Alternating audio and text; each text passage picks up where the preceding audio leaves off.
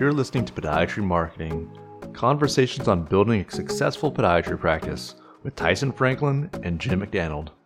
Hi, I'm Tyson Franklin, and welcome to this week's episode of Podiatry Marketing. With me today is the one and only, the world famous, I must say, because people are talking about him all the time. It is Big Jim Mack from Canada. How you doing, Jim? I'm doing fantastic, Tyson. How about yourself? I'm good. People people do ask me, how do you know Big Jim? they just refer to you as Big Jim now. And I said, we've never actually met, but we will be meeting in this October. This October, we're doing our Podiatry Marketing Live uh, one day workshop, marketing workshop, which will be fun. Details are on podiatrygrowth.com forward slash PML. That's correct. That's where they can find all the details about uh, what's going to go on there in Chicago. So it should be fun. Limited seats, so I wouldn't sit on the fence too long, or you will get a splinter in your butt and you will regret it.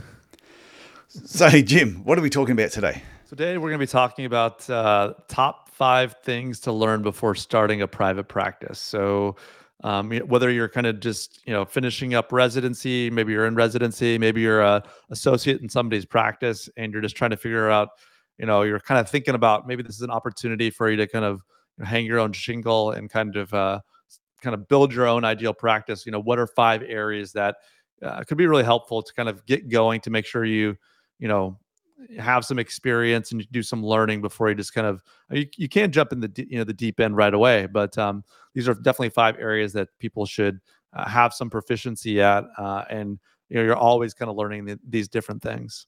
And i'm glad there's only five things you need to know to have your own practice well, these are more uh, top topics five. than than very specific things. So yeah, yeah it's a, a quick little top five list. Okay, so what's number one?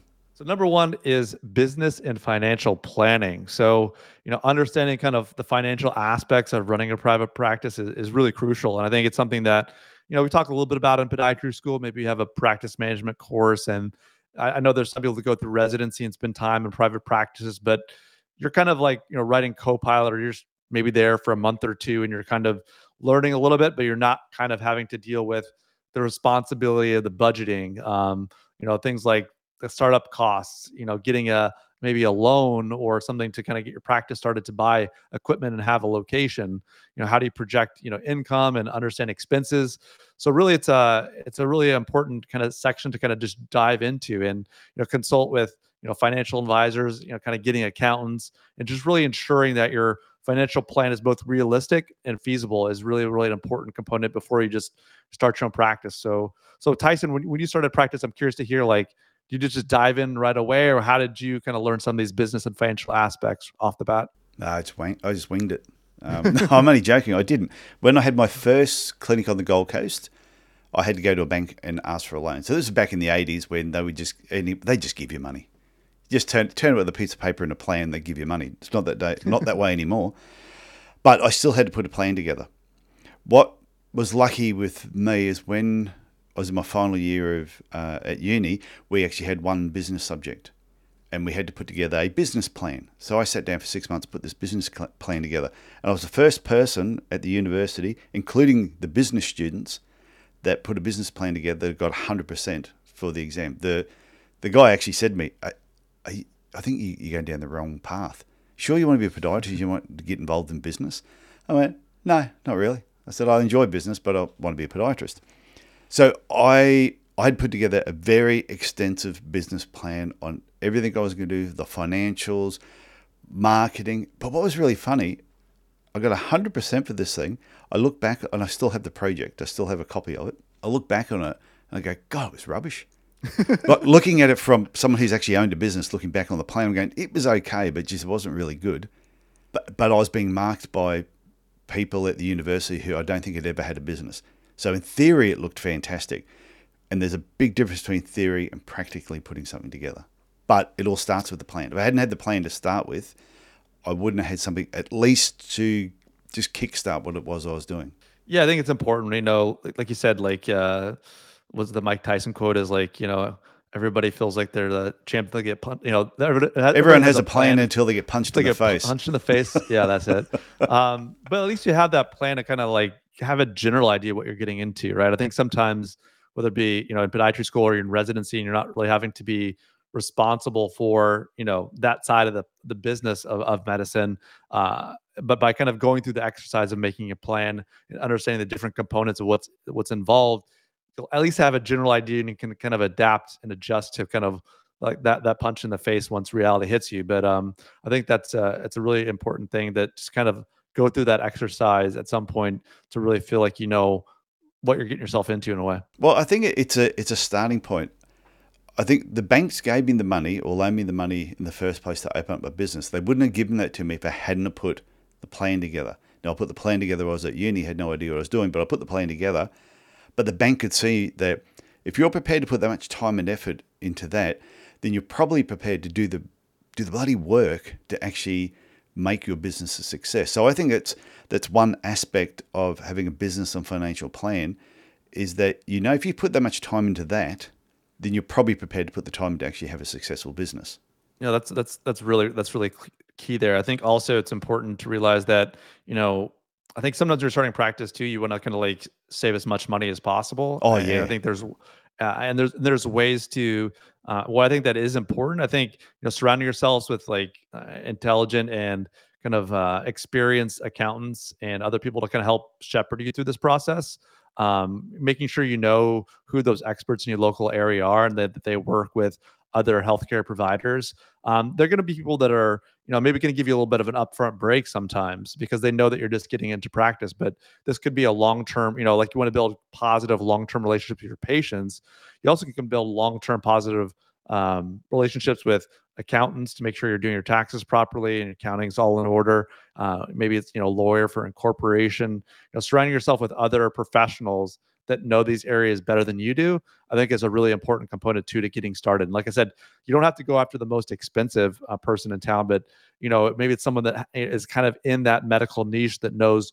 Um, kind of that is kind of gone through with other people in the past can be a really helpful way to get eh, you know maybe just information in the beginning but also services to make sure that um, you're, you're you're focused on kind of your your core area of strengths Well, a good way that you can also use this in your marketing is you have a look at you know the one or two most successful say dietitians in your town, the one or two most successful physiotherapists, the two say biggest medical centers or doctors clinics, our two biggest chiropractors.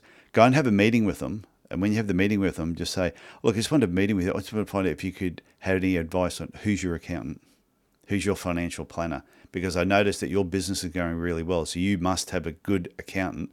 I'd really love your advice on what I should do.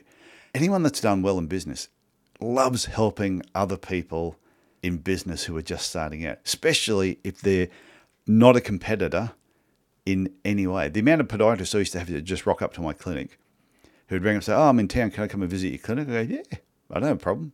And I'd openly share everything with them. No, that that's a great that's a great point. It's a great way to kind of open up a conversation with people. You know, like some people say, "Oh, I don't like networking. Oh, I don't like marketing." Suck it We up. You say like, but like this is a great this is the great like opener. This is a great line. If you're feeling uncomfortable about it, to say, "Hey, like you're going to learn some good information for yourself," and you're I'm sure, like you said, they're going to love telling you about who they use. You know what you know, you know who they use for their accounting or some of their legal stuff.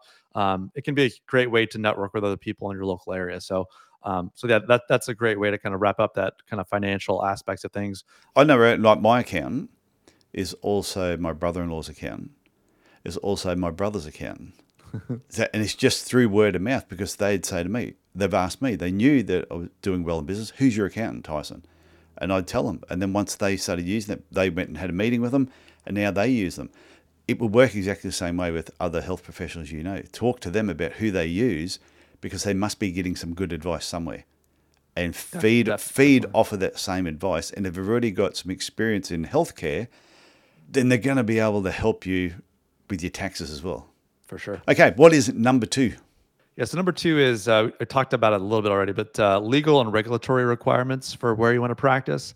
You know, I think uh, you know as you're as you're kind of getting into private practice, maybe you're going to to stay in the area where you're an associate, or maybe you want to move back to your hometown. It's really important that you kind of familiar yourself with the laws and regulations governing uh, your podiatry practice in that region.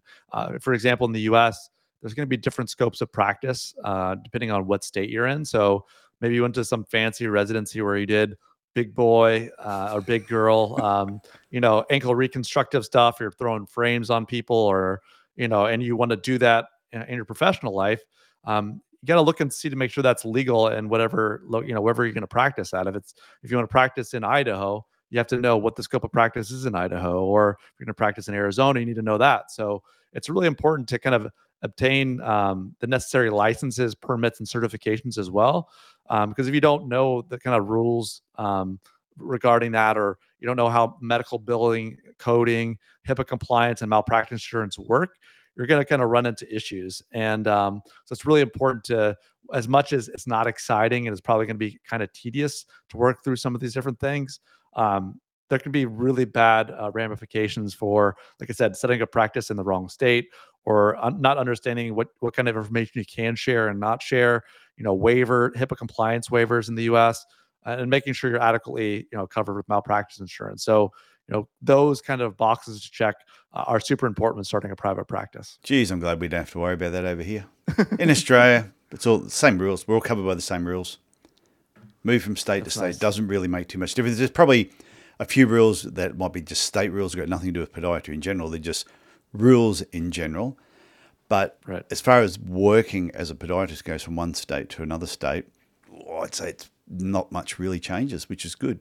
Yeah, I think things are starting to kind of get more um, more unified as far as what the scope of practice is in different U.S. states. But can you uh, go from like in the states, if you were qualified in New York can you just go to Arizona and just start working, or do you have to register in each state? You would probably have to pass a uh, like a board licensing exam. Uh, so you like there probably be an exam you have to take, or you know, you're there. Like I said, there's also like the scope of practice, right? Like maybe they vary on what you can and can't do. So there's different types of you know, definitely loopholes. You know, um, and sometimes different states would have maybe like joint um, similar states might have a similar licensing procedure, but yeah, usually you have to get a license in each of the different states you want to practice in. Yeah, well, we don't have to worry about that here. But, but you get you registered in Australia, you move from from one state to another. Yep, don't have to sneak over the border or do anything. Uh, the joys of living in the United States, I guess. Yeah. yeah, it wasn't always that way. When I first graduated, I worked on the Gold Coast, which where I was Southport is like an hour away from the border. And so I used to do some work for a friend just over the border. So I had to be registered in both states to be able to work in the other state. But right. then it just became a national registration, so you didn't have to worry about it, which just makes life so much easier. I can imagine. Okay, so what's uh, what's number three? So number three is practice management. Uh, obviously, being a student or a resident, you're kind of the you're the one taking the orders, you're the one taking the call, you're the ones doing what people tell you to do.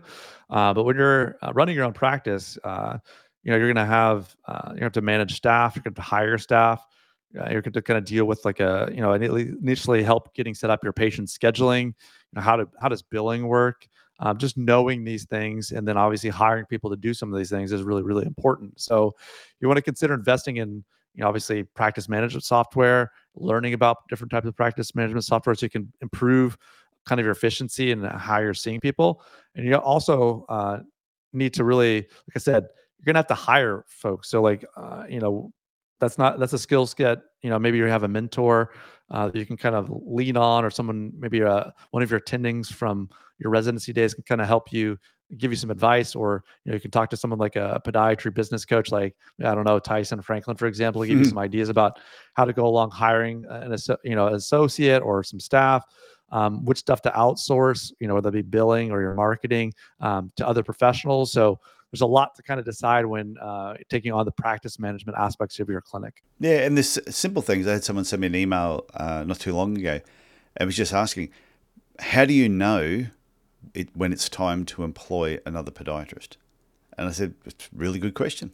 I said, and he, and I explained to him, this is the formula I would use if I was looking at employing another podiatrist, and these are all things I take into account leading up to that before I sort of work through that formula. So that's the whole thing about managing your practice the right way is if you don't know what to do is you need to get help because if you just if you just try and work through it yourself it just takes longer and it ends up costing you more money to make mistakes and then have to fix them up yeah for sure you just have to that's well put because yeah if you're not doing that uh, you're going to run into to big time issues so and uh, number four or anything else on practice management that you wanted to um, touch on No, it's a big area. you kind Practice of- management's a huge, a huge, huge area. yeah, I'm sure we're gonna have multiple podcasts about that in the future. So uh, no, we'll skip over to number four, and that's networking and referral relationships. So Oh, I love networking. Yeah, and, and I love it as well. Never used to, Um, though. So it's yeah, but uh, you really need to like develop these relationships with both you know healthcare professionals and non-healthcare professionals in your local community. Uh, you know whether this be the local running shoe store, the primary care physician, other specialists, you know, hospital administrators, uh, someone at your local you know YMCA or your community center, your your gym. Um, building these relationships over time is going to lead to kind of a valuable, uh, you know, these are going to be valuable referral sources. Um, maybe it's not directly sending patients, maybe it's, you know, doing collaborations where you're helping educate the local community, but it's going to really kind of become a support, you know, as you're building up your private practice. And you want to have this network of folks you can kind of rely on and kind of grow with. And, and you know, obviously it's a, it's a, you know, kind of create win-win situations with people and having these you know uh, these networking opportunities and these relationships you're building both like i said in the healthcare and non-healthcare sector in your local community really really um, can benefit your practice long term And it's also creating an amazing referral network within the profession itself. Uh, Yeah. I've often spoken about telling people don't dig the well when you're thirsty, dig the well before you need the water. And a lot of times, podiatrists may get themselves in trouble or they desperately need a podiatrist, so they need someone to help them out. Yet they've they have no networking. They have no network of other podiatrists that are friends. They've just been 100% solo, had blinkers on, done their own thing, and all of a sudden they get themselves in trouble. And then they're reaching out to people saying, "Oh, can somebody please help me?" And you're like, "Well, no, we don't even know you." Whereas if you dig the well, create these relationships, you get yourself in strife. There'll be a lot of people that put the hand up and just say, "Do you need a hand?" Yeah, I'll help. Especially if you're in a bigger town where there's a lot of podiatrists around you. If you get in strife, they if they'll pitch in and help you as, as best they can. I think that's a great point. I think there there is this kind of uh, you know kind of a healthy competition between podiatrists and community, but also a, real like community like mindedness of those podiatrists uh, as far as finding uh, each other and kind of helping each other out. I think there was an example of this in I think it was in New Jersey, New York, a guy by the name of Dr. Rob Conenello. Like he uh, developed cancer, and uh, a lot of other podiatrists in the local area pitched in to help him Mm. maintain his practice, see his patients while he was undergoing chemo and treatment for his cancer. Um, and it's one of those things where, like, you know, yeah, it's it's business, and sometimes it can be feel a little competitive at times. But you know, we're all kind of trying to help people uh, live their best lives, and you know, by having kind of you know, we talked about this in the past, but maybe you like to do sports medicine, and then and, and like I like to do diabetic foot wounds, right? So there's ways of finding kind of uh, common ground and helping each other out, even within the same profession, uh, even the local same local area. But it's even if you know people that, yeah, I, I know if you're in a smaller town, it's really hard if you've only got, say, three or four podiatrists in that town and you're not overly friendly with each other for whatever reason, then it's harder to draw, draw upon that. But still, you need to go to events, you need to be at different things and create networks with people outside of the, pro- yeah, like outside of your local area. Because I know right now, there's a lot of podiatrists that own some really good businesses, say, within Queensland. I know a lot of the people that are the business owners don't really work that much as a podiatrist anymore themselves. So there's a lot of podiatrists that are sitting there with idle hours who could quite easily, if you were desperate for three days a week for say two or three weeks, that you could probably phone them up and say, Is there any chance I could fly you to my area for two or three days a week for three weeks to help me out? And I'm sure if you were really friendly with them, they would put their hand up and say yes. So that's that's the that's digging the well before you need the water. Don't wait until you're desperate and say, "Hey Tyson, can you come and work in my clinic for three days?" I don't even know who you are. Yeah. So there you go. All the people who know who I am now, who I'm friends with, go. Well, actually, we're thinking of going to Bali for a week. okay, so what is the fifth and final of your top five things to learn before starting a private practice? Well, number five is marketing and patient acquisition. So, you know, we talk a lot about this on the podcast. Probably, um, you know, every single week we're talking about some form of this. But you know, attracting and retaining patients, you know, is essential for success uh, of a private practice. There's no getting around that. I think, especially as you know, evergreen marketing tactics and also different strategies and online uh, marketing gets bigger and bigger, uh, trying to you know create visibility for who you are and the care you want to provide is, is immensely important to make sure that you're building the type of practice that you want to have. So developing a marketing plan that targets your ideal patient population and emphasizes the unique benefits of your practice, you know, that's huge. And you know, this can include, like I said, kind of evergreen marketing strategies, online advertising, social media, community outreach, you know, kind of hitting the pavement, you know, talking to other practices, uh, you know, creating a strong online presence, you know, obviously is kind of in vogue and that's what I do you know with with my work but you know it's through that website and, and through patient reviews and through uh, you know marketing your practice is how you're going to you know gain and retain those patients so um, especially when you're a private practice you need to kind of be different than somebody else and mm. marketing and, and being visible for that expertise or the differentiation is hugely important so i think that's uh, you know we talk about this all the time but you know obviously you want to kind of be a marketing leader in your local area well, I think if everyone's got up to this particular episode, episode 83, I would assume they're already doing some marketing already. They wouldn't have got this far in the podcast if they, if they weren't.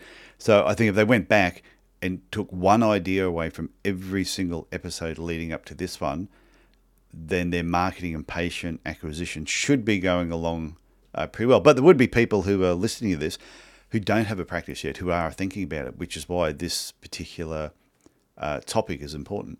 Yeah, everyone's got to start somewhere, and I think even people that have their own private practice, right? I think these five topics are things to kind of revisit every every so often, right? Because they're they're not static things, like you talked about with your experience, kind of jumping from state to state in Australia, and then all of a sudden, you know, if you're out of the loop, like, or you're just, you know, you're not kind of keeping up to date with what's going on in different aspects of your practice, um, you're going to fall behind. So I think it is really important that yes, this is kind of for those people just getting started or thinking about it or an associate somewhere, but you know th- these five topics and these five areas are hugely important for people in practice to keep refining and improving on as well. So what because what you're saying is okay, there's going to be people who already in practice now, and if they haven't sat down and really like even their business done a business plan, if they've just been going month by month and they're thinking, well, I haven't really sat down and planned out where I want to see the business in 12 months, two years, three years, yeah, five years. And I must admit, I find it difficult to see five years ahead. I was always just a 12 month planner. I can see 12 months. See beyond 12 months, know, the world is just too crazy. Not, not crazy in a bad way, but the, the world just moves so fast that I think you, you can have a vision for three to five years. But when it comes to planning, I used to always like 12 months. Yeah, I think it's different for everybody. I think as long as you're that 12 months and you have a general kind of like you know what what's the path towards your ideal practice right? Are you walking down that path and then you're if you have a 12 month plan to kind of continue to improve um, and do more of the work that you love fantastic. Uh, but i think it is it is some self-reflection and is is kind of improving these diff- these five different areas that will help people kind of move down that that path. Yeah when i had my podiatry business i would have a i had a five year sort of plan, but I used more of a timeline because I knew if I just, when I was renting somewhere, if I just signed a lease, that it was a five year lease. So if it was 2023 now, I could write 2023 here, and then I would write 2028. So I knew that's when the lease ended. And then I would break it into five sections. And then those five sections, I, I would put other milestones in there that I knew were going to be happening, you know, anniversaries of businesses. But then I would focus on my each 12 months as I went along that actual timeline. It's surprising how fast five years goes too. Yeah, time flies, doesn't it? Yeah. don't ever tell you a story? I know we're about to wrap up. I've always got heaps of stories. I had a story where I had a lease and we, we had a five year lease on this building and then we signed up for another five years. And I went, yeah, we need to buy our own building. I said, that's it. Yeah, with what we're paying in rent, I'm sure we could we could buy somewhere and the repayments would be cheaper, which it was. Anyway, so I said to the landlord, because I didn't get on with the landlord very well at the time, we're leaving. And I told him why. And, and we, yep, not a problem. He said, okay, fine, you're out of here. Yeah, we're leaving. I couldn't find anywhere. Could not. don't matter where we looked, I couldn't find anywhere. So I had to go back and go, hey, yeah, you didn't really take that.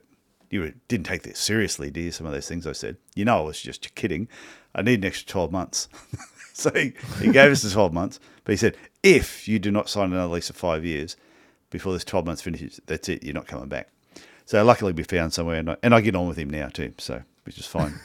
But that was that was the whole thing about what I was doing. I was doing that whole Viking thing where you know with the Vikings when they went into battle they go Burn over the a bridge, burn the bridge, so there was no turning back. Burn well, that's ships, yeah. that's what I did.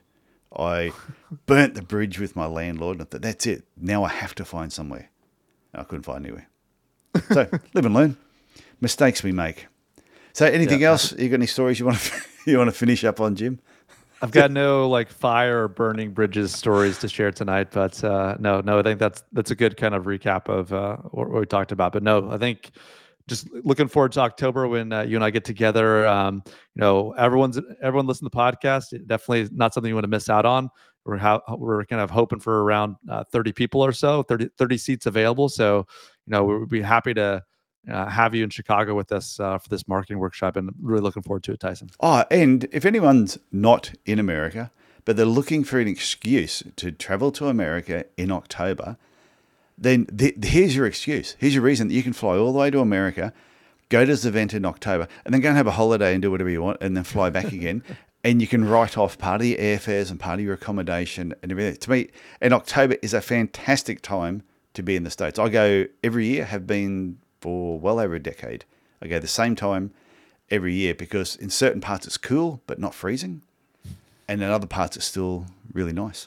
So, yeah, if you're thinking about traveling over to America, you're looking for an excuse, come and spend a day with Jim and I. And then we're actually going to be doing something a little bit special on the Sunday for the people that actually do register, but we'll tell them once they register, then we'll tell them what's happened on Sunday. That sounds like a plan, Tyson. Ooh, it's not a barbecue. Well, it might be a barbecue, but but no. Okay, Jim, I'll talk to you next week. All right, sounds great, Tyson. Okay, now. bye. Thanks for listening to Podiatry Marketing with Tyson Franklin and Jim McDannald. Subscribe and learn more at Podiatry Marketing. That's the website address, podiatry.marketing.